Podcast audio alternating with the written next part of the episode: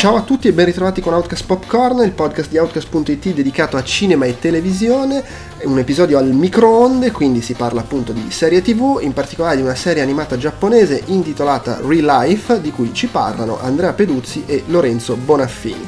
Outcast Popcorn è reperibile col suo feed su iTunes, Podbean, Stitcher, potete ascoltarlo ovviamente anche con altre applicazioni a cui potete dare in pasto il feed o che vanno a pescare dal feed di iTunes e potete anche ascoltarlo in streaming sul nostro sito outcast.it e sul nostro canale YouTube. In tutti questi luoghi trovate anche i nostri altri podcast, fra cui Outcast la voce dei videogiocatori borderline, che vi segnalo più che altro perché a breve uscirà il nuovo Outcast Magazine, il podcast in cui chiacchieriamo di videogiochi giocati e in generale in quel feed finiscono tutti i nostri podcast sui videogiochi. Vi ricordo anche che su outcast.it trovate tutto il resto della nostra produzione audio, video e per iscritto e che se volete contattarci potete farlo con il modulo dei contatti che è sul sito, con l'email podcast.outcast.it e tramite i social network ci trovate come Outcast Live su Facebook col gruppo e con la pagina, su Twitter e su Instagram. Infine, come sempre, vi invito, se vi piace quello che facciamo, a condividere i nostri contenuti sui social network, a darci voti e recensioni ai podcast su iTunes e se volete darci una mano anche sul piano economico potete fare acquisti eh, su Amazon Italia, Amazon UK, Tostadora e comprare le nostre magliette tramite i link che trovate sul sito, una piccola percentuale di quanto speso va a noi senza sovrapprezzi per voi, oppure potete farci donazioni dirette con Patreon eh, se volete farle mensili o con PayPal se volete farle occasionali eh, anche in questo caso ci sono i link sul sito e se lo fate eh, tra l'altro vi infiliamo nella Hall of Fame che è una sezione apposita del, di Outcast.it messa su per ringraziarvi. Niente di che ma insomma magari è una cosa simpatica. Direi che è tutto vi lascio al podcast su Real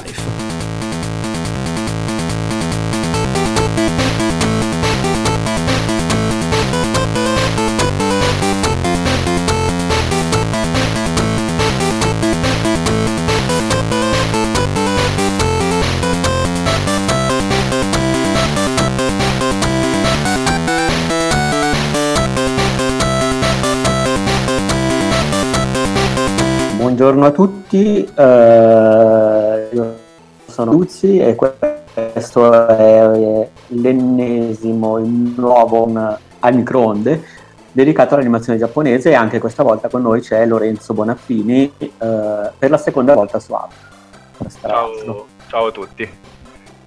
Perfetto. Uh, dunque, l'altra volta avevamo parlato di un manga dedicato alla nostalgia e al rapporto, diciamo, col passato. Questa volta in realtà facciamo sempre più o meno la stessa cosa, parlando di, eh, di un manga, di un anime, scusate. Questa volta parliamo di un altro anime che ha più o meno un argomento affine eh, e si chiama Relife. Uh, Relife che è un anime sulla nostalgia, però diciamo a mio modo di vedere non sul nostalgismo, diciamo, non segue diciamo, la scena di nostalgismo come altri prodotti uh, contemporanei, nel senso che comunque non va uh, a recuperare elementi del passato, ma si concentra sulla nostalgia come discorso diciamo nel presente. Dunque, Relife è un anime che è stato lanciato in Italia dal canale su abbonamento al servizio Crunchyroll, anche questa volta, e, e è iniziato in uh, versione diciamo di serie, forma seriale, con 13 episodi nel uh, eh, 2016. Infatti è stato uno degli anime che hanno accompagnato praticamente l'arrivo di Crunchyroll in Italia. Uh, ed è stato anche uno di quelli diciamo, che hanno raccolto maggior consenso, è stato diciamo, uno degli anime di punta per l'arrivo del servizio in Italia. Uh, dopo questi 13 episodi che hanno comunque in qualche modo chiuso una sorta di arco narrativo, eh, di recente, la scorsa primavera, sono stati prodotti e conseguentemente trasmessi ancora una volta su Crunchyroll 4 AV, quindi 4, diciamo così, mh, mm, sempre diciamo, episodi però un po' più, un po' più lunghi se non sbaglio. Eh, e che sono andati praticamente a chiudere mh, in maniera apparentemente definitiva, diciamo senza lasciare nulla, più o meno nulla in sospeso, tutte le vicende dell'anime. Allora, l'anime è stato in questo caso tratto da un manga, un manga che è stato serializzato su un sito web comico di NHN ed è stato serializzato dal 2013 al 2018 mentre è stato disegnato e creato praticamente dal mangaka Yayoiso. Spero sì. di averlo pronunciato correttamente. Uno di quei mangaka che non vuole rivelare sue, la sua identità, ne, ogni tanto ce ne sono. Sì, Quindi sì, è uno, sì, uno pseudonimo che non si sa precisamente che ci sia dietro. però... eh, io comunque diciamo ho letto qualche episodio dell'anime, tra l'altro credo che eh, dunque l'anime sia ancora in corso, quindi probabilmente avrà eh, un, un, finale, una chiusura differente da, cioè il manga ancora in corso, differente da quella dell'anime. Eh, però diciamo è sul dell'anime che, stiamo, che andremo a parlare, mentre che eh, è stato diretto da Tomo Kosaka, che praticamente sto andando ovviamente a guardare sul Solid International Movie Database. Uh, sì, il, lo studio è TMS Entertainment, che è sostanzialmente quelli che hanno fatto Detective Conan, per dire la cosa più, proprio più famosa e più di successo. Ok, mentre invece sto guardando, mentre su eh, Wikipedia diciamo, viene attribuita la regia totale a Tomo Kosaka, in realtà eh, la composizione della serie di Kazuo Yodo e di Michiko Yokote eh, do un'occhiata diciamo un momento a quelli che sono i loro curriculum che vabbè sono ho lavorato a Children of the Wolves eh, che tra l'altro è una serie molto carina che è disponibile su Netflix Magic e tra le altre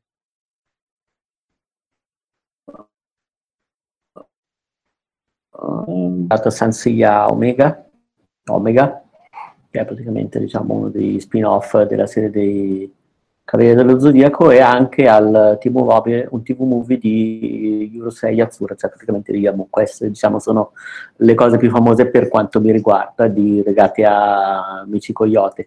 Mentre invece Kazuto Yodo, l'altro creatore, diamo un'occhiata un po' a quello che è il suo curriculum, ma beh, caspita, eh, ha scritto Xenoblade Chronicles, quindi insomma è comunque una cosa... Um, vediamo se è proprio il videogioco. La menzione, sì sì, proprio il videogioco praticamente si è eh, occupato diciamo della scrittura di Xenoblade Chronicles, eh, mentre tra le opere che ha fatto non diciamo granché, quindi diciamo che si tratta di, la serie è stata mh, mm, scritta diciamo così da eh, autori che non sono noti a me nello specifico, mentre invece per esempio eh, Akiko Seki, uno dei registi, eh, che però ha diretto solo alcuni episodi, ha lavorato nel dipartimento di animazione, ad esempio, della città incantata, per tirare fuori il nome grosso. Poi, vabbè, eh, ha lavorato con Naruto Shippuden, poi con Ergo Proxy, che è un altro anime di una decina di anni fa molto interessante, che tra l'altro, se non sbaglio, è disponibile ancora su Netflix uh, Full Metal Alchemist The Movie, Last Exile, anche quello molto carino, eh, ricordo di averlo guardato nel 2003, e Axine, in effetti, che era una serie anche quella carina, sono tutte serie che in effetti ho guardato una decina d'anni fa e che avevano un po' il tema comune della fantascienza distopica e del, uh, dell'utilizzo della fisica quantistica nella narrazione, era una cosa che andava molto, diciamo così, uh, una decina di anni fa anche nelle serie. Invece tornando come? È stato, è stato, un bel trend quello, insomma. Eh, cioè, sì. cioè, Beh, è stato tutto quello che ha definito, diciamo, un po' lo scorso decennio, secondo me, della narrazione. Sì, sì, Ma anche Lost, anche serie televisive fringe, cioè, erano comunque portate su viaggi temporali, fisica quantistica e universi paralleli. Adesso ci sono ancora, secondo me, nelle narrazioni popolari tracce di quel tipo di argomenti, però stanno un po' venendo meno, diciamo che sono un po' in... Uh, come si dice, in, uh, in, ribasso rispetto a tematiche differenti, anche un po' più, uh, come dire, meno, meno fisiche, più metafisiche forse. E infatti li ritroviamo qui a, a lavorare, insomma, in un, in un, genere completamente diverso. Alla fine Real Life è, un, è uno slice of life, possiamo dire. Sì, sì, assolutamente. Eh, è uno slice of life molto interessante e con una piccola componente fantascientifica che però veramente serve solamente come pretesto per dare il là alla storia perché poi in realtà non ha una, uh, uno sviluppo diciamo così in quella direzione. Comunque è un anime che parla di incapacità di inserirsi nella società lavorativa giapponese, quindi contestualmente anche delle uh, difficoltà del modello di lavoro giapponese, del, di, diciamo, della rigidità delle fasce di età e di quelli che sono diciamo, i ruoli delle persone eh, a seconda della fase della propria vita, quindi più o meno come il protagonista di Dopo la pioggia, diciamo così. In questo caso abbiamo il protagonista che si chiama Arata Kaizaki ed è un 27enne, un 27enne che dopo essersi diplomato al college e dopo essere, diciamo così, dopo aver avuto un, uh, un trascorso di vita assolutamente comune per un ragazzo giapponese, ha lavorato per un'azienda e da questa azienda praticamente se n'è andato di sua volontà. Quindi, insomma, questa cosa evidentemente in Giappone pesa moltissimo sul curriculum, cioè praticamente abbandonare un posto di lavoro buono, sicuro, dopo un tempo, periodo, diciamo, eccessivamente breve, contestualmente breve, e quindi da lì in avanti lui non riesce a, eh, l'anima inizia con lui che praticamente non riesce a reinserirsi nella società, quindi eh, lavora se non sbaglio in un combini, comunque in un, uh, correggimi se sbaglio, in un market aperto 24 ore su 24, quindi diciamo fa un lavoro al di sotto di quello che potrebbe essere il suo titolo di studio e la sua posizione sociale e continua a fare colloqui, ma i colloqui non vanno mai bene perché questa faccenda che ha lasciato il posto di lavoro per la rigida società giapponese è effettivamente troppo sospetta, quindi questa cosa gli eh, impedisce di trovare lavoro. Quindi lui ha 27 anni, che è un'età che in Italia francamente è assolutamente eh, giovanile, in cui la disoccupazione è assolutamente comune, anzi cioè, spesso molta gente ha appena finito gli studi li ha finiti da poco, in Giappone è già un'età in cui ti sei laureato da un po' e non riesci a ricollocarti perché hai fatto questo piccolo ed è una cosa veramente interessante. Lui tra l'altro finge di avere eh, mantenuto il posto di lavoro, per cui vive una vita molto ansiogena perché, perché, all'inizio della serie lui rincontra ad esempio vecchi amici ai quali non ha avuto il coraggio di diciamo, riferire i problemi della sua vita attuale. E quindi si, ad esempio, non so, va a una riunione di vecchi amici in giacca e cravatta fingendo di avere mantenuto la sua posizione lavorativa, però questa cosa gli dà veramente ansia. Ed è una persona che potrebbe essere destinata a diventare quasi un uh, uh, Ikomori. Ikomori o Ikomori, aiutami Lorenzo. Sì, eh, Ikikomori, sì. Sì, sì, sì. nel senso potrebbe essere una persona destinata proprio a mollare. A un NIT, sai, quelli, insomma, come si dice, quelli che non lavorano e ma non studiano neanche. Quindi un disoccupato a tutto tondo, possiamo dire. Sì, sì, sì, esatto. Cioè, ma perché? Perché effettivamente mh, più che altro si capisce proprio fin dal primo episodio che in Giappone vivere una situazione del genere mh, è anche molto stressante emotivamente, cioè lui ha veramente anche quasi una crisi di panico nel primo episodio quando lascia la riunione degli amici e ha il senso di colpa di aver mentito, cioè deve vivere di apparenza e non può dire semplicemente che ragazzi non trovo lavoro, al momento così, lavoro in un combini, comunque eh, mi mantengo e faccio il meglio che posso. Le cerco lavoro. Così. Le pressioni sociali sono, sono elevatissime e poi vanno a intrecciarsi al discorso che facevamo anche alla puntata scorsa parlando di Dopo la pioggia, che fondamentalmente a 20 anni sei già vecchio, a 20-21 anni sei già vecchio, hai già finito magari dall'università, hai già eh, sei, sei, inserito in, in, un sistema, quindi eh, ritorna un po' anche questa, questa tematica proprio a livello, a livello sociale. Beh sì, assolutamente. Eh, quello che diciamo rende particolare, renderà particolare la vita di Araka e che praticamente diciamo così eh, innesta quello che è l'elemento fantascientifico per così dire, perché ripeto è una cosa che poi lascia subito spazio alle tematiche slice of life, è che praticamente viene notato da incontro una sera tornando proprio da quella riunione da un uh, dipendente della ditta Relife dipendente che si chiama, aiutami.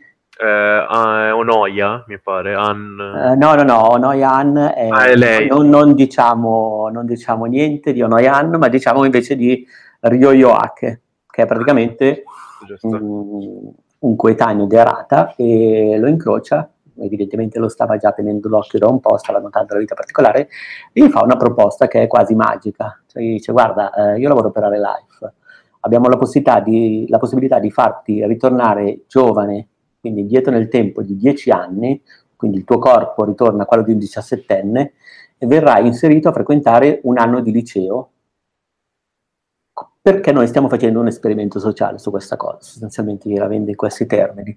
Io sarò il tuo supervisore, quindi sarò in classe con te, tutto quanto, così anch'io ringiovanito nel corpo, la tua mente rimane quella di un adulto. Praticamente prendi una pastiglia, una pillola, che di fatto ti dà, cioè ti toglie dal corpo i segni dell'invecchiamento degli ultimi dieci anni, perché sostanzialmente è quello che fa la, la pillola, perché poi ad esempio il tuo corpo, le tue prestazioni fisiche così rimangono quelle di un 27enne e anche la tua memoria. Non è che viaggi nel tempo alto, semplicemente ti inserisci in una classe, in una classe di liceo assolutamente normale, e eh, stai al nostro esperimento, cioè vediamo come ti comporti, come te la vivi e tutto quanto. Eh, se andrà tutto bene, cioè se praticamente l'esperimento Barbonese tu non farai stupidaggini, eh, alla fine di questo anno di prova tutte le persone che hai incontrato nel, nella tua nuova vita di 17enne si dimenticheranno di te, anche questa cosa viene diciamo solo detta, sì, non, non approfondita nel senso diranno magari probabilmente con altre pillole in un altro modo, così. Comunque i tuoi ricordi di te svaniranno nella mente di tutti, quindi i tuoi compagni non si ricorderanno più di avere un compagno di nome eh, Arata Kaizaki. Tutto quello che hai fatto avrà con tutte le conseguenze dei tuoi gesti, ovviamente rimarranno, nel senso comunque se tu fai una cosa, quella cosa rimane, non possiamo cancellarla, però i tuoi ricordi spariscono. Eh, perché sei solamente il soggetto di esperimento, però alla fine di quest'anno verrai reinserito dalla nostra azienda nel mondo lavorativo, ti verranno proposti delle, dei colloqui di lavoro a sbocco sicuro praticamente e insomma la tua vita riprenderà a ingranare come merita, quindi sostanzialmente. Ovviamente eh, Arata accetta subito, tutte queste cose non sono spoiler ma vengono dette nella, praticamente si primo episodio, Arata accetta subito, mm, ci pensa su un attimo ma alla fine comunque trova la cosa interessante anzi la vede anche come un ultimo sbocco, e eh, prende la pillola quasi incredulo, la mattina dopo si alza effettivamente il suo corpo è quello di un 17enne e ritorna a scuola. Cioè lui ritorna a scuola in una scuola di liceo e in pratica eh, vive e vivrà da quel momento in avanti un anno scolastico con dei ragazzi completamente nuovi, sarà uno studente diciamo apparentemente inserito da poco nella scuola, arrivato da poco nella scuola e questo darà là praticamente a quello che sono le principali intrecci del manga, cioè praticamente vedremo con che modo Arata si relazionerà con i suoi compagni di classe, in che modo influenzerà le loro vite, nel bene e nel male, e vedremo anche quali sono le vite dei ragazzi, eh, diciamo, dei compagni di classe di Arata, e il manga, mette, l'anime mette anche in risalto le differenze tra un 27enne, quindi una persona che è stata 17enne dieci anni prima, e quelle dei ragazzi di oggi, che evidentemente anche lì nel Giappone attuale sono particolarmente rilevanti. Eh sì. Mm. Dunque, Lorenzo, tu come, come, vuoi aggiungere qualcosa? Vuoi, diciamo così... Guarda, eh... Relife è un, è un anime che mi ha, mi ha lasciato abbastanza sensazioni sensazioni alterne, nel senso, eh, al, inizialmente l'avevo approcciato anche con poche aspettative perché vabbè, il, il, pretesto narrativo iniziale eh, può anche essere considerato un po' abusato, comunque ricorda, sai, un po' quei film eh, so, americani anni 90 in cui le, si, ritorna, si, tornavano ad avere 15 anni, tutte quelle sì, cose. Sì, tipo Big, eh, oppure esatto. grande di Pozzetto. Esatto, anche, vabbè, esatto, esatto, grande, grande cheat. Però, però invece subito si vede, secondo me, nei primi episodi, diciamo nei primi 6-7 episodi, eh, si vede come il, si, si vada a puntare proprio su altro. Cioè, nonostante ci sia anche un po' di commedia, eh, comunque, ehm, viene gestito ma anche in modo equilibrato. Con, eh, vedendo proprio la cosa che mi è piaciuta di, di Arata è come questo 27enne è considerato fallito sostanzialmente, eh, portando quasi una sua saggezza, tra virgolette, risolve un po' le situazioni dei suoi compagni, Noped, insomma che eh, in, le indirizza, le, insomma si, si, impegna e chiaramente lui da 27enne certe cose le riesce anche a capire meglio e ha un effetto tutto sommato positivo poi da, da un certo punto di vista. E, ehm, Insomma, questa cosa mi è, mi è, piaciuta e mi ha ricordato un po', se mi passi un paragone, eh, un po' anche GTO, Gritti Ceronizuka, dove lui, eterno bambinone, alla fine, eh, nei, nei, suoi deliri, però era quello che sistemava sempre le situazioni. Quindi di base c'è sempre, abbiamo detto prima, anche un, un minimo anche di critica sociale verso, verso, il Giappone. Certo, magari in GTO era più all'istituzione scolastica, qua eh, è una cosa che c'è un po' più di, di sottofondo. Eh, però insomma questa, questa, caratterizzazione di, di, Arata mi è piaciuta, questo modo in cui, in cui ha interagito. Eh, poi è comunque anche gestito bene nelle piccole cose, ad esempio a me mi piaceva all'inizio che faceva vedere che lui da fumatore, senza pensarci, si metteva lì a fumare le sigarette, così che... Sì, sì, sì. quello è un po' strano, nel senso che... che è, un, cioè... è, un, po' strano tenendo conto della reticenza che ha, che, hanno, che ha, il Giappone verso questo genere di cose. Invece lì mi è piaciuta questa vena un po' più edonista, non lo so come, come possiamo chiamarla, per... Sì, eh, sì, beh, lui... Un po' più libertina. Lui questo ragazzo è laureato, cioè comunque ha avuto un trascorso anche universitario, si ritrova 17enne, il primo giorno di scuola dice basta, io sono a posto, nel senso cosa vuoi che sia questo esperimento? Invece scopre che ovviamente tutti i test e tutta diciamo, la meccanica matematica delle scuole superiori l'ha dimenticata, come la dimenticano praticamente tutti se non si mettono a ripassarla apposta oppure se non hanno studiato matematica anche all'università. Cioè, nel senso, io banalmente non sarei più capace di risolvere certe equazioni se non dietro un ripasso, cioè comunque se non ripristinando, diciamo, quelle che erano le skill del liceo. E poi lui, per esempio, scopre anche di essere parecchio fuori forma, nel senso che il suo corpo è trovato giovane solamente all'apparenza, però quando si mette a correre, lui è convinto di dare la biata a tutti i ragazzini, perché? Perché ha questa arroganza tipica delle persone che se sei più grande riesci a fare meglio, in realtà... Uh, il cazzo, nel senso che esatto. nel senso, un ragazzino di 20 anni, di 17 anni va più veloce di lui, ovviamente è più in forma, Uh, lui poi è un fumatore, quindi sì è vero, tira fuori la sigaretta in classe all'inizio. Quella è una roba un po' stonata, nel senso che mh, mm, viene fatta mostrare apposta per evidenziare questa sua sicumera, diciamo, iniziale, perché poi in realtà non è, Beh, però se poi ci pensi, però si vede che lui la sera se ne fuma, eh, poi alla fine. Nel, sì, sì, no, lui fuma regolarmente comunque. Quindi, cioè, sì, non ha... Probabilmente fa parte anche della caratterizzazione del disoccupato, no? Capito che, che comunque... Non so, sì, è, è anche vero che non si può sapere cosa, come uno si comporta in una situazione del genere, perché effettivamente non è mai successo a nessuno. magari la tua mente veramente somma, diciamo, le due personalità, le due, le due regole, diciamo, i due sistemi di regole, perché lui si ritrova lui è abituato a vivere nel sistema di regole di un adulto, al di là dei fallimenti e degli insuccessi, però può fare quello che vuole. Sì, sì. Mentre a scuola lui scopre di essere un somaro, cioè comunque non è... Eh, però è vero, come dici tu, la cosa bella è che effettivamente lui poi piano piano porta la sua esperienza nella vita di questi ragazzi, la sua esperienza perché lui ha, ha comunque sempre stato una persona sensibile, eh, tra l'altro mh, mm, tra un pochino magari entriamo in zona spoiler, quindi poi avviserò eh, avviserò gli ascoltatori, però diciamo lui è sempre stato un ragazzo molto sensibile e semplicemente eh, si era dimenticato un po' di esserlo. Si era un po' depresso, si era un po' buttato giù, quello che è, e praticamente si sì, porta la sua esperienza eh, a tutti quanti in classe, cioè dà consigli giusti. Infatti lui passa per quello che è la figura adulta, infatti sì. capiscono, i ragazzini non capiscono, ovviamente non sanno e non sanno mai che lui è parte di un progetto, però gli attribuiscono, lo fanno ogni tanto dicono, eh, sembra quasi un vecchietto, quindi comunque lo... È vero, perché co- comunque è bello che lui è sempre, è sempre, lui alla fine, quindi... Sì, sì. E nonostante questo lui è bello perché tutti lo vedono come un vecchietto, però lui in realtà non si sente affatto un vecchietto, non lo è, cioè rispetto a me, se lo chiedete a me, non lo è, è un ragazzo. esatto. Però nonostante tutto effettivamente c'è uno scarto d'età, cioè è percepito questo scarto d'età, solo che lui non lo percepisce perché pensa di essere ancora, cioè sai, ovviamente dieci anni se li vivi eh, non ti senti poi così cambiato in realtà, però magari sei cambiato e non te ne sei reso conto in alcuni aspetti. Esatto. No, no, eh, ma infatti gioca, gioca, molto su questa cosa e, e, gioca bene, perché come ti dicevo prima, eh, non era facile prendere questa premessa e renderla in modo anche piuttosto credibile da un certo punto di vista e, equilibrato. Ti dicevo prima però sensazioni un po' alterne perché eh, tanto mi sono piaciute le prime sette puntate quando ho notato che secondo me poi ha un, ha un po' un leggero calo proprio a livello di, di, storia e fortuna che poi sono usciti i quattro episodi OV che dicevi prima perché secondo me quelli concludono molto bene e vabbè poi magari quando andremo in zona spoiler parleremo anche del finale che a me è piaciuto comunque.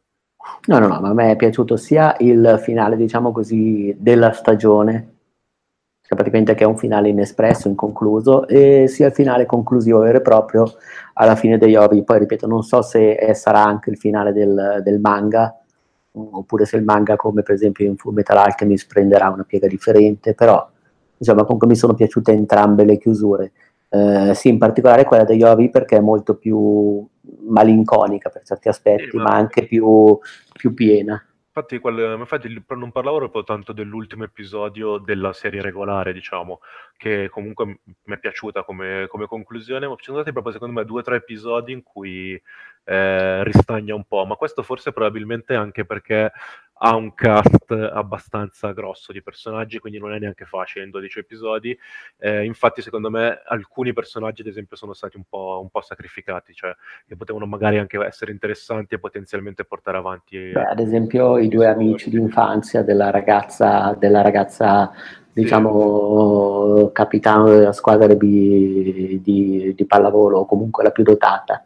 Sì, sì, esatto. Beh, loro sono il classico cliché, cioè ci sono tre personaggi che esatto, rappresentano il, classico, fare... il classico cliché alla fumetto di Mitsura Daci, quindi alla Touch, eh, in cui praticamente ci sono due, tre amici d'infanzia, due ragazzi esatto. e una ragazza, e ci sono ovviamente tutti sottintesi non detti, così questa cosa viene solo mostrata ma non approfondita, magari viene approfondita poi nel manga, questo non lo so. No, no, ma infatti devo dire che ha anche, ha anche un certo afflato quasi citazionistico in alcune cose comunque, cioè gli piace giocare con la, con la sua natura. Sì, beh, sì, quasi tutti i personaggi sono, sono Vabbè, un po' archetipici, diciamo. È considerato un seinen, ma poi dopo le, le, gli eventi che accadono poi sono quelli tipici anche di tanti shoujo, per dire, quindi insomma... Sì, sì, è vero. Eh, quindi è anche, anche, carina questa cosa secondo me, poi, ma io adoro poi quando gli anime riescono a giocare con loro stessi, con, cioè, uno, sono uno di quei noiosi a cui piacciono le cose meta, quindi insomma... Sì, sì, sì, sì, beh, qua ce ne, sono, ce ne sono parecchie, ci sono molte cliché da anime rappresentati nell'anime, però risolti spesso in maniera uh, inaspettata. Ecco, sì, sì, perché c'è sempre quella, quella, quella, botta, quel twist dato dal fatto che lui comunque è un 27enne. Sì, c'è la variabile. vivere queste cose, quindi le, le, le, come si dice, le, non, non, le sdogana, ma le, un po' le depura anche da, dalla, melodram- dalla, melodrammaticità, perché comunque poi ci sono anche momenti più drammatici, più romantici, chiaramente, eh, che portano avanti tutta, il, tutta, tutta, tutta, la storia.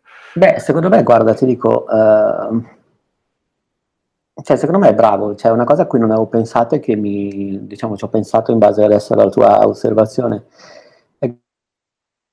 C'è una differenza forte che secondo me c'è tra gli anni dell'adolescenza e un'età più matura è la, la minore attitudine alla drammatizzazione, cioè se sei adolescente vivi, vivi tutto in modo piuttosto eh, sparato. Certo. Sparato, sì. Sì, sì. E lui invece è un filtro adulto, quindi lui sì, esatto. è un filtro a livello meta, nel senso che lui conosce già quelle situazioni, ma Con- è come se le conoscesse anche lo spettatore, perché sono esatto. spesso situazioni da cliché, come hai detto bravo, bravo, infatti mi piace questa cosa, perché lui secondo me riesce, riesce, ad essere un personaggio fatto bene con la sua profondità, però rappresenta anche un altro cliché, che è quello comunque del personaggio in cui ti ci devi, rapp- ci, ci devi rispecchiare, perché succede spesso così, eh, pensa quante volte, magari questo anche più nei videogiochi, il personaggio principale deve essere caratterizzato poco, perché deve essere quasi una, una tabula rasa. Non è questo il caso, però comunque lui ha un background che è facile, cioè uno che, che si guarda un seinen è facile che si, ci, si, ci, si, identifichi. E... Beh, lui ha quasi lo stesso background per certi versi del, del protagonista di Dopo la pioggia. Sì, sì, infatti, c'è, c'è un, infatti insomma, non, è un, non è un caso che ora parliamo di real life perché ci sono tanti, tanti collegamenti. Sì, sì, sì. Eh, insomma, questo anche, insomma, tutte e due diciamo, dei, dei, dei generi di falliti a loro modo.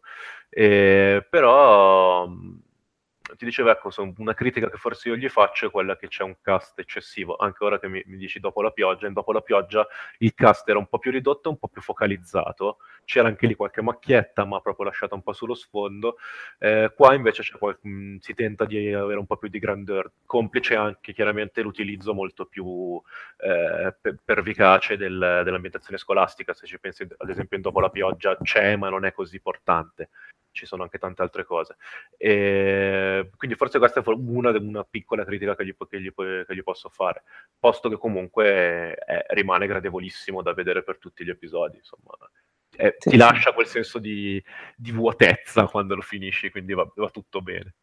Sì. Tra l'altro, guarda, ti dico, eh, cioè un effetto che mi ha fatto è stato proprio lavorare sulla, sul, cioè almeno a me ha trasmesso proprio un sentimento di, eh, non so, saudade, nel senso che non ero, eh, cioè non ero malinconico mentre lo guardavo, però mi, mi, sarebbe piaciuto anche a me tornare, sarebbe piaciuto anche a me tornare indietro di dieci anni e rivivere in una classe banalmente a me è capitato molte volte anche solo di sognare gli anni del liceo oppure di riviverli da adulto, però ragazzino, cioè è una situazione onirica quasi quella in cui lui si ritrova. Sì. Eh, non sarà che io poi ho, diciamo, particolarmente mh, ho goduto pienamente diciamo, dei miei anni di liceo, che è una cosa che magari non capita a tutti perché c'è chi se li passa peggio ed è assolutamente legittimo, ma a me è andata di culo, quindi mi sono divertito e eh, sapere che lui prende la pillola e può anche tornare in una scuola, cioè al di là del fatto che non è la mia scuola e che non sono i miei anni, c'è proprio l'idea di rivivere quella parte della vita che è mh, mm, forse uno dei momenti più intensi del, dell'esistenza di una persona, mi dava un senso di malinconia, ma non proprio malinconia perché poi so che è impossibile, insomma era um, un insieme di sensazioni agrodolci anche solo la situazione rappresentata. Yeah, a me lasciava proprio un sorriso anche un po' ebete sulla faccia, dire cazzo se si potesse, capito? Però sì, sì, eh, sì, ti, ti, lascia un, un, po' così, ma è, è, bella come cosa perché appunto e, e, tra l'altro è, è, accentuata molto, volevi parlare delle musiche anche. Sì, eh, ad esempio sul, diciamo che forse è la cosa che più mi è piaciuta anche a livello tecnico, perché vabbè insomma, so, eh, a livello di, di, disegno, ad esempio, sì, non mi è dispiaciuto, ma non, non, è niente di che, è abbastanza in linea con... No, sì, secondo me i fondali poi sono un po' piatti, cioè sì, non, esatto. non, è... Eh, cioè non ha gra- una grande personalità, ecco, secondo me. Diciamo che si tenta di rifare un po' il verso precisamente al manga, che però essendo, se non sbaglio, eh, a colori il, il manga. Sì, eh, sì. Comunque già... Fammi controllare che ce l'ho sott'occhio. Tra l'altro una cosa comunque pubblicata per il web, quindi con un budget anche diverso, eh, ci poteva stare nel manga, forse nell'anime si poteva fare qualcosina in più, soprattutto sui fondali come dicevi tu, e anche nell'animazione, manca un po' di fluidità secondo me in, alcune, in alcuni, in alcuni momenti. Sì, sì, ha un, tocco, ha un tocco forse un po' troppo industriale, fermo restando che poi secondo me eh, ad esempio il character design è comunque molto molto gradevole e i personaggi sono... Esatto, ha questa cosa duplice, perché ad esempio in Dopo la pioggia l'aspetto, sempre per portare avanti questo parallelo, è proprio l'aspetto grafico era, diciamo, sembrava quasi vecchio. Qua è nuovo, eh, sembra un po' anonimo, fortunatamente i visi, ma anche insomma il, le espressioni eccetera, quelle sono fatte... La recitazione bene. secondo me è proprio dei personaggi. Esatto, e la recitazione sì, poi rende, rende, bene. Eh, quindi vista tecnico questa cosa non mi è piaciuta tanto, però invece sulle musiche direi chapeau. Insomma, la, una colonna sonora, possiamo dire jazz, per lo più con pianoforte, anche qualche fiato, mm, a metà, insomma, diciamo, tra momenti più intimisti e, e strizzatine d'occhio a cose un po' più pop, alla, alla Shoji Meguro e quello che ha fatto, ad esempio, nella sua colonna sonora di Persona 5, quindi questo jazz, ma anche abbastanza un po' sparato e ritmato, eh, molto, molto cool, molto, molto catchy, e, però alternato dicevo anche a questi momenti più intimisti fatti soprattutto di pianoforte. Comunque eh, insomma secondo me è molto molto valida e fra tutti fra tutti i pezzi forse del, la, la, trovate su YouTube tra l'altro se scrivete Relife Host c'è proprio una playlist di un 23 brani se non, se non mi ricordo male e se devo consigliare un pezzo, Fukameta Inaka, la tredicesimo, il tredicesimo pezzo, secondo me è un ottimo, un ottimo saggio di quello che è la colonna sonora di Relife. Sono d'accordo. Mm, magari da questo momento in avanti, per chi magari ci sta ascoltando e vuole vedere la serie, avvisiamo, mm, ci teniamo un pezzettino di podcast per discutere magari sul finale, quindi uh, per parlare di qualche spoiler. Quindi se non volete sapere niente e volete gustarvi la storia così uh, in, uh, in, purezza, senza le nostre intromissioni, magari smettete di ascoltare da qui in avanti. E... Mentre invece, diciamo, se avete già visto l'anime o se non siete particolarmente sensibili al, al fantasma degli spoiler, anche perché in sostanza qui gli spoiler, poi forse quella è una fissa mia, un mio modo di vedere Mm, però non sono poi così rilevanti perché non è un, uh, un anime di mistero piuttosto che un giallo o altro. Quindi, vabbè, insomma, ah, ci siamo capiti. Cioè, se non volete sapere altro, guardatevi la serie, poi magari se vi va ritornate nel podcast per dire se siete d'accordo con le nostre opinioni. Uh, diversamente andate pure avanti. Quindi da qui in avanti, spoiler. Spoiler libero. E, uh, dicevo... Um, proprio per spoiler libero, eh, com- come hai trovato diciamo, l'evoluzione del, del, primo finale, del secondo? Cioè, vuoi... Allora, devo dire che una, una cosa che mi è, mi è, piaciuta, ad esempio, è, dicevo prima, cast troppo ampio, però su, sui quattro personaggi principali, possiamo dire, eh, anzi diciamo anche forse 5, 5-6 forse. forse sono quelli che sono più fatti, che ci sono veramente tanti personaggi in questo, in, in questo anime è, è, molto molto corale, però la, mh, mi è piaciuto molto come si sviluppano ad esempio il rapporto fra, fra Rena e, e, Oga, insomma, quindi fra i due, insomma, lei, quella del, eh, del, del club di, di, pallavolo e il rappresentante di classe, insomma, che come si sviluppa il loro, loro rapporto e che, che, alla fine ha proprio una sua conclusione nel, nel, nel, dodicesimo episodio, se non mi ricordo male, è lì che... Sì, sì, sì, diciamo che l'arco della serie, i personaggi con cui che lui influenza di più in assoluto sono... È, è, ma mi piace Questo... perché è dove Arata, sì scusami se, se ti interrompo, no, no, vai. è dove Arata va a intervenire, quindi va a collegarsi al discorso che, che facevo prima, lui comunque...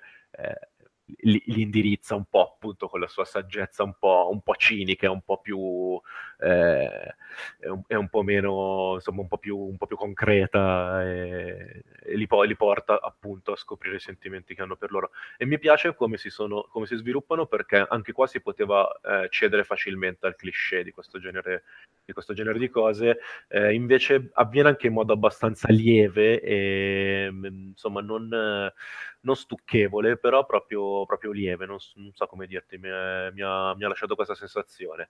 Per, per questo, se vogliamo dire una, una, cosa che proprio a livello di, di come cambiano i personaggi e come, come, prosegue la storia. E, ehm, so, invece sono, invece sono curioso io, Ped, tu cosa, cosa ne pensi invece di come si sviluppa un po' tutto il rapporto fra Rata e, e Chizuru, insomma, che, che, fa, che fa un po' da asse portante anche poi per il vero finale alla fine, de- vero insomma, al finale dei, dei quattro OV. Allora, io eh, ho vissuto, diciamo, il coinvolgimento, nel senso, eh, sì, sono d'accordo col dire che il cast è forse un po' ampio e alcuni personaggi sono un po' lasciati indietro. Ad esempio, il triangolo della migliore amica di... Um, come si dice, di Rena, che praticamente eh, sostanzialmente è Tamari, se non sbaglio, no? Katamari, che è il capitano del club di pallavolo e che praticamente eh, ha questo rapporto con due amici di infanzia che sono Nobunaga Asashi e Akiri che sono due stereotipi, cioè praticamente sembrano usciti un po' anche da, eh, oltre che da Touch, eh, anche da, dalle serie della Yazawa, proprio perché hai citato, diciamo, i... Uh, i manga per ragazze, come si chiamano? Aiutami. Gli shoujo, dici? Sì, gli shoujo. Sì, perché sono, sembrano proprio, non so, c'è quello ribelle, impetuoso e diciamo un po' più attivo, invece c'è quello molto calmo, molto tranquillo, che in qualche modo si complementano, sono uno yin e uno yang, e entrambi diciamo in qualche modo sono innamorati della, o danno a vedere di essere innamorati dell'amica d'infanzia. Questi sono i personaggi un po' più lasciati indietro. Allora, la storia d'amore tra Rene Kazuomi mi è piaciuta, eh, però sostanzialmente sì, fa da, più che altro serve per mostrare l'esperienza e per svelare diciamo quello che è il carattere praticamente di Kaisaki, cioè il fatto che è una persona che sa prendersi molto cura degli altri, che è sensibile, che non è superficiale come, come viene presentato all'inizio, perché poi non sembra mai superficiale, però poi all'inizio magari hai, una, hai l'idea di che sia una persona comunque che Uh, ha qualche problema. In realtà uh, i suoi problemi di inserimento sono dovuti a un trauma che ha subito comunque nel primo, uh, nella sua prima esperienza lavorativa. Perché? Perché lui è talmente sensibile e anche talmente dis- dissonante rispetto a quella che è la società giapponese, per cui lui uh, più che competitivo è empatico, per cui diciamo questo suo carattere, questa sua pietà, questo suo non essere dedito al lavoro al 100% in senso di sacrificio, di uh, competizione, ma anche sapersi, saper mostrare diciamo così uh, empatia verso una collega, insomma è una persona che ha pagato a caro prezzo un suo comportamento che in termini umani, in termini diciamo di giustizia è stato assolutamente corretto, ma che di fatto gli è costato poi il posto di lavoro. Si rivolge contro proprio, cioè lui fa, ci tenta di aiutare, ma in realtà peggiora la situazione e va tutto, finisce tutto abbastanza in tragedia. Eh, ma infatti anche qua secondo me che va poi a inserirsi quella, quella profondità che va un po' oltre lo stereotipo del personaggio di Arata, perché sennò anche lui eh, rappresenta comunque uno stereotipo anche degli, degli shoujo, che è quello del personaggio maschile su cui puoi fare affidamento, che sembra di no, ma in realtà lo è. Eh sì, è un, è un leader e sarebbe stato un leader ed è stato un leader a suo modo un personaggio totalmente positivo anche nel suo passato barra presente. Cioè lui di fatto ha aiutato una collega che subiva molestie e mobbing sul lavoro, che era stata anche una collega che era stata una sua mentore per certi versi, e che poi eh, ha finito col suicidarsi. Esatto. Quindi lui ha questo rimpianto che non gli ha permesso più di reinserirsi nel lavoro, cioè comunque ha proprio avuto un trauma, quindi non è più sì. una questione di ha lasciato il posto perché non si trovava bene, c'è stato proprio un trauma e da lì spiega anche il senso d'ansia che lui ha nel primo episodio, cioè quel momento di attacco di panico, comunque è una persona che ha avuto che ha un nodo non sciolto, diciamo, nel suo passato. Eh, questo nodo non sciolto in qualche modo lui lo recupera attraverso il rapporto con una sua compagna di classe, eh, cioè Chizuru Ishiro, che è praticamente la più intelligente della classe, però è il classico personaggio, anche qui sembra un cliché, fredda, non empatica, non capace di comunicare, non capace di inserirsi, quasi non sa leggere i volti delle persone, non sa sorridere, cioè è un cliché che abbiamo visto in moltissimi anime quella della ragazza fredda e incapace di comunicare.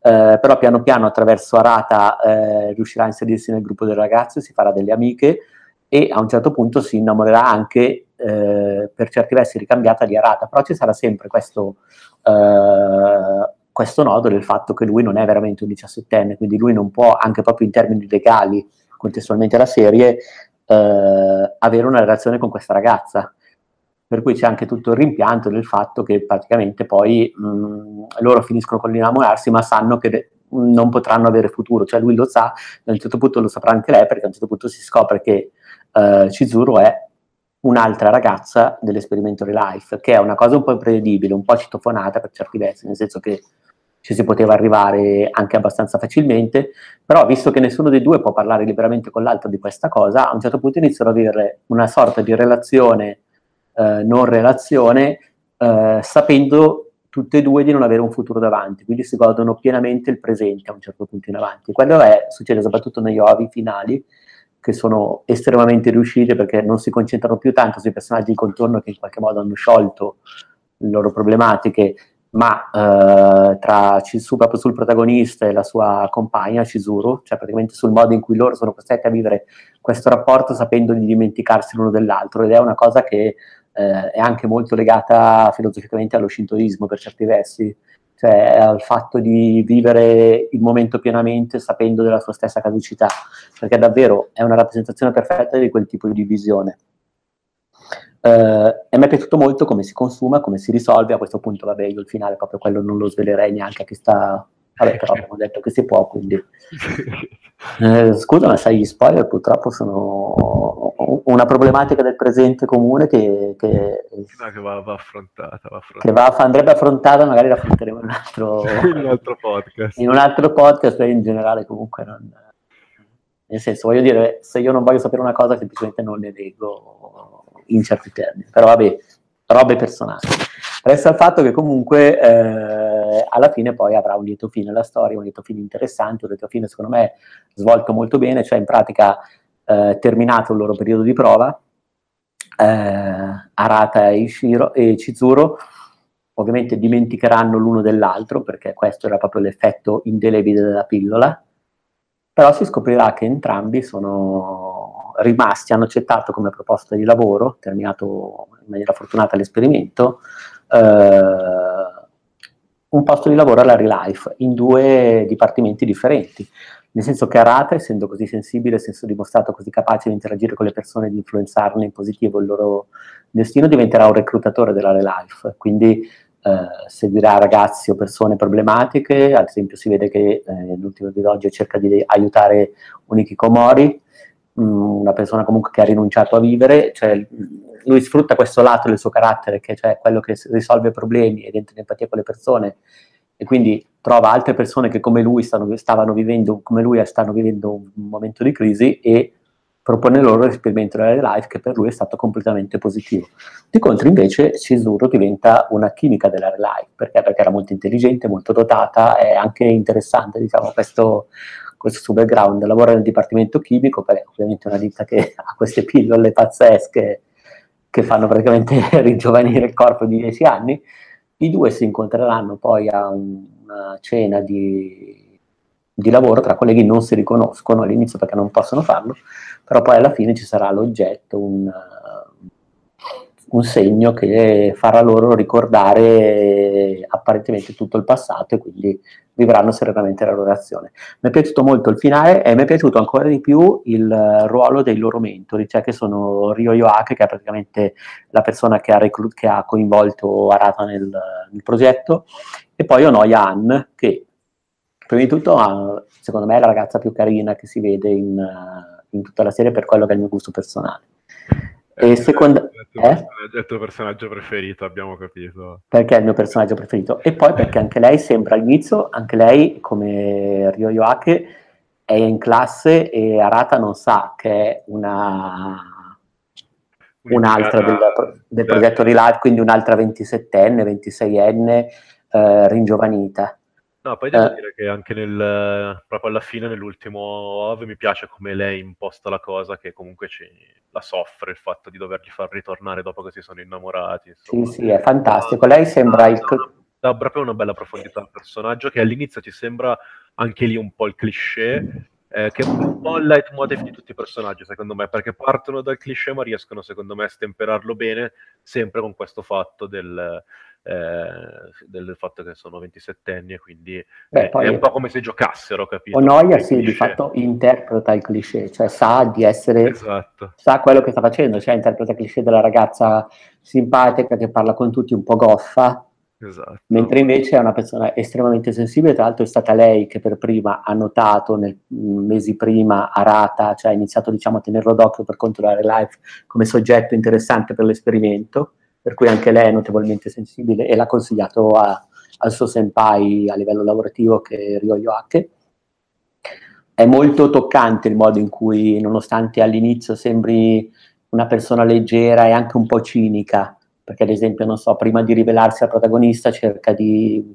Un episodio secondo me molto bello in cui cerca di sedurlo, cioè di mettere alla prova la sua fermezza e quindi la sua onestà nei confronti del progetto, ma anche nei confronti della legge della giustizia giapponese comunque e lui non, eh, cioè, ris- non cede alle lusinghe a quel punto lei dice guarda che anch'io ho 27 anni e sono qui per uh, ti volevo solo mettere alla prova.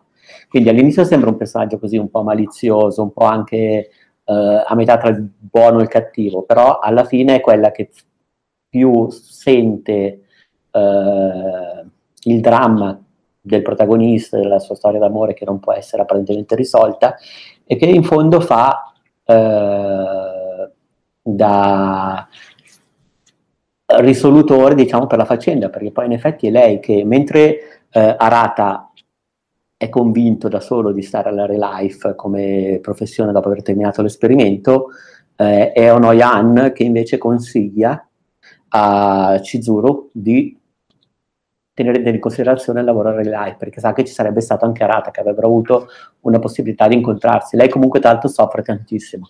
Ed è il personaggio che assieme a Ryo Yoaki mi ha sofferto, mi è piaciuto di più. Tra l'altro tra i due mh, mm, c'è anche una sorta di rapporto eh, senpai-koai, ma c'è anche il presupposto di una relazione, nel senso, anche loro, nel senso che secondo me sono sì, portati sì, a legarsi sentimentalmente. È un po' suggerita come cosa comunque. Sì, sì, non viene mai mostrata, non viene consumata, ma sicuramente diciamo, è plausibile ipotizzare un futuro assieme anche per loro, quindi una chiusura del cerchio piena per tutti i personaggi. No, no, infatti, comunque sul finale sono d'accordo con te. È, è, mi, mi, è piaciuto proprio perché riesce a essere un finale tutto sommato bello caldo, positivo, che ti lascia anche un po' di speranza, eh, ma eh, ci sta, insomma, non è, non, non, non è, messa lì giusto perché deve esserci il, il, bel finale. È anche costruito bene, come dicevi tu, il fatto che loro vanno a lavorare assieme subito non si riconoscono. Insomma, è, è resa bene e ti, la, ti, la, ti lascia proprio con... Eh, con la speranza, perché come dici tu, poi lui riesce a mettere a frutto tutti i suoi, tutti anche i talenti che, che magari aveva inespressi, che è riuscito ad esprimere nella sua vita da, da 17enne per fare un lavoro e, e, e a suo modo reinserirsi nella società. Ecco, forse anche qua si chiude il cerchio del discorso che facevamo prima, nel senso che sulla, sulla critica di base, di fondo che c'è alla società giapponese, fatta giocando con tutti questi eh, archetipi del, dello shoujo, possiamo dire. Sì, è vero, cioè, è proprio tra l'altro davvero rigida. Però se ancora più rigida la, la critica, ad esempio, rispetto che in un, uh, che in un dopo la pioggia, cioè dove comunque, diciamo così, lui, il protagonista, ha avuto qualche problema, ma ha 45 anni, che è un'età uh, comunque un po' più plausibile per trovarsi un difetto per essere. Qui invece il protagonista è un 27enne che se ci penso è davvero un ragazzo giovane, eppure nell'ottica della società giapponese è già uno che ha commesso il peccato di aver cambiato posto di lavoro, quindi non è, cioè viene visto quasi come uno che non sa stare alle regole, cioè che non, che non sa giocare in gruppo e questa cosa è molto, in realtà è quello che ha fatto, ha fatto solo per a fin di bene. Eh sì, no, eh, comunque nel, secondo me proprio nel rapporto anche con, con Dopo la pioggia, Dopo la pioggia l'ho visto un po' più, un po più lirico da un certo punto di vista, no? Sì, Mi sì. piace di più giocare anche con la letteratura giapponese, per dire anche citazioni, eccetera. Eh, Relife è, è più pop, ma non in senso negativo, anzi, in, eh, in, senso assolutamente positivo.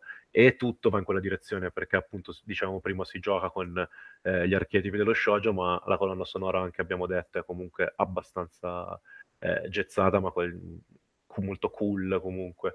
Quindi dà anche un certo tipo di, di mood che dà ritmo proprio a tutto, a tutto l'anime fino alla fine secondo me sì, sì, assolutamente. A volte certo. spesso, grazie, grazie, proprio al fatto che è jazz, comunque è, è anche facile, usare, c'è tanto un uso delle percussioni, anche magari per sottolineare certi momenti.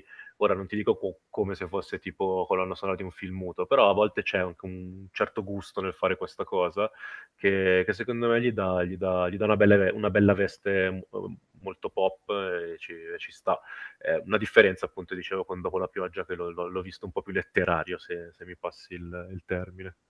Sì, sì, cioè sono, sono, d'accordo, sono d'accordo anche sulla musica, nel senso che poi sono proprio momenti di silenzio in cui a volte basta uno stacco per eh, sottintendere comunque la, la presenza de, dell'ansia nel protagonista che c'è sempre fino a che non scioglie poi la sua situazione, perché da un certo punto di vista nell'anime lui si affeziona a tutti questi ragazzi al di là della storia d'amore, ma proprio a livello di amicizia si affeziona e lui soffre della possibilità da un certo punto in avanti di non poter continuare la sua vita assieme a loro, cioè di non poterla continuare nella loro, diciamo così, stessa linea, quindi lui dovrà andare avanti, poi fortunatamente avrà il finale consolatorio, fortunatamente è una persona forte che viene a patti anche con questa cosa, cioè anche con il fatto di aver vissuto un bel momento e di poterselo lasciare alle spalle serenamente, non è scontato nemmeno questo.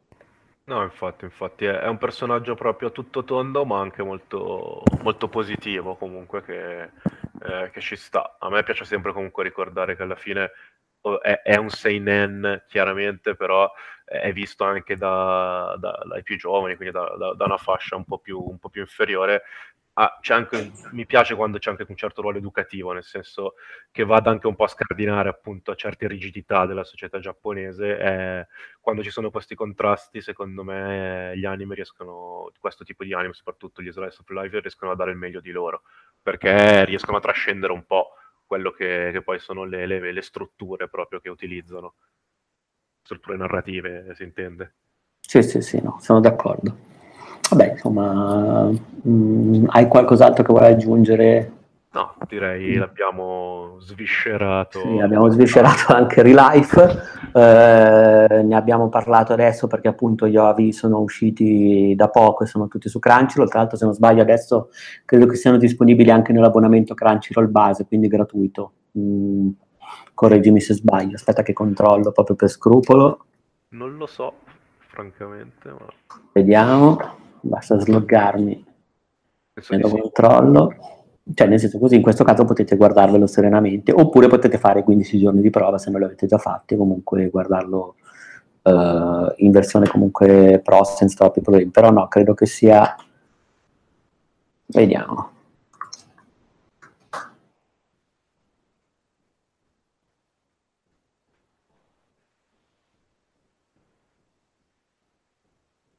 Penso di sì comunque, perché di solito Crunchyroll hai quella cosa che se hai il premium li vedi con una settimana di anticipo quando sono in simulcast. Sì, sì, sì, esatto.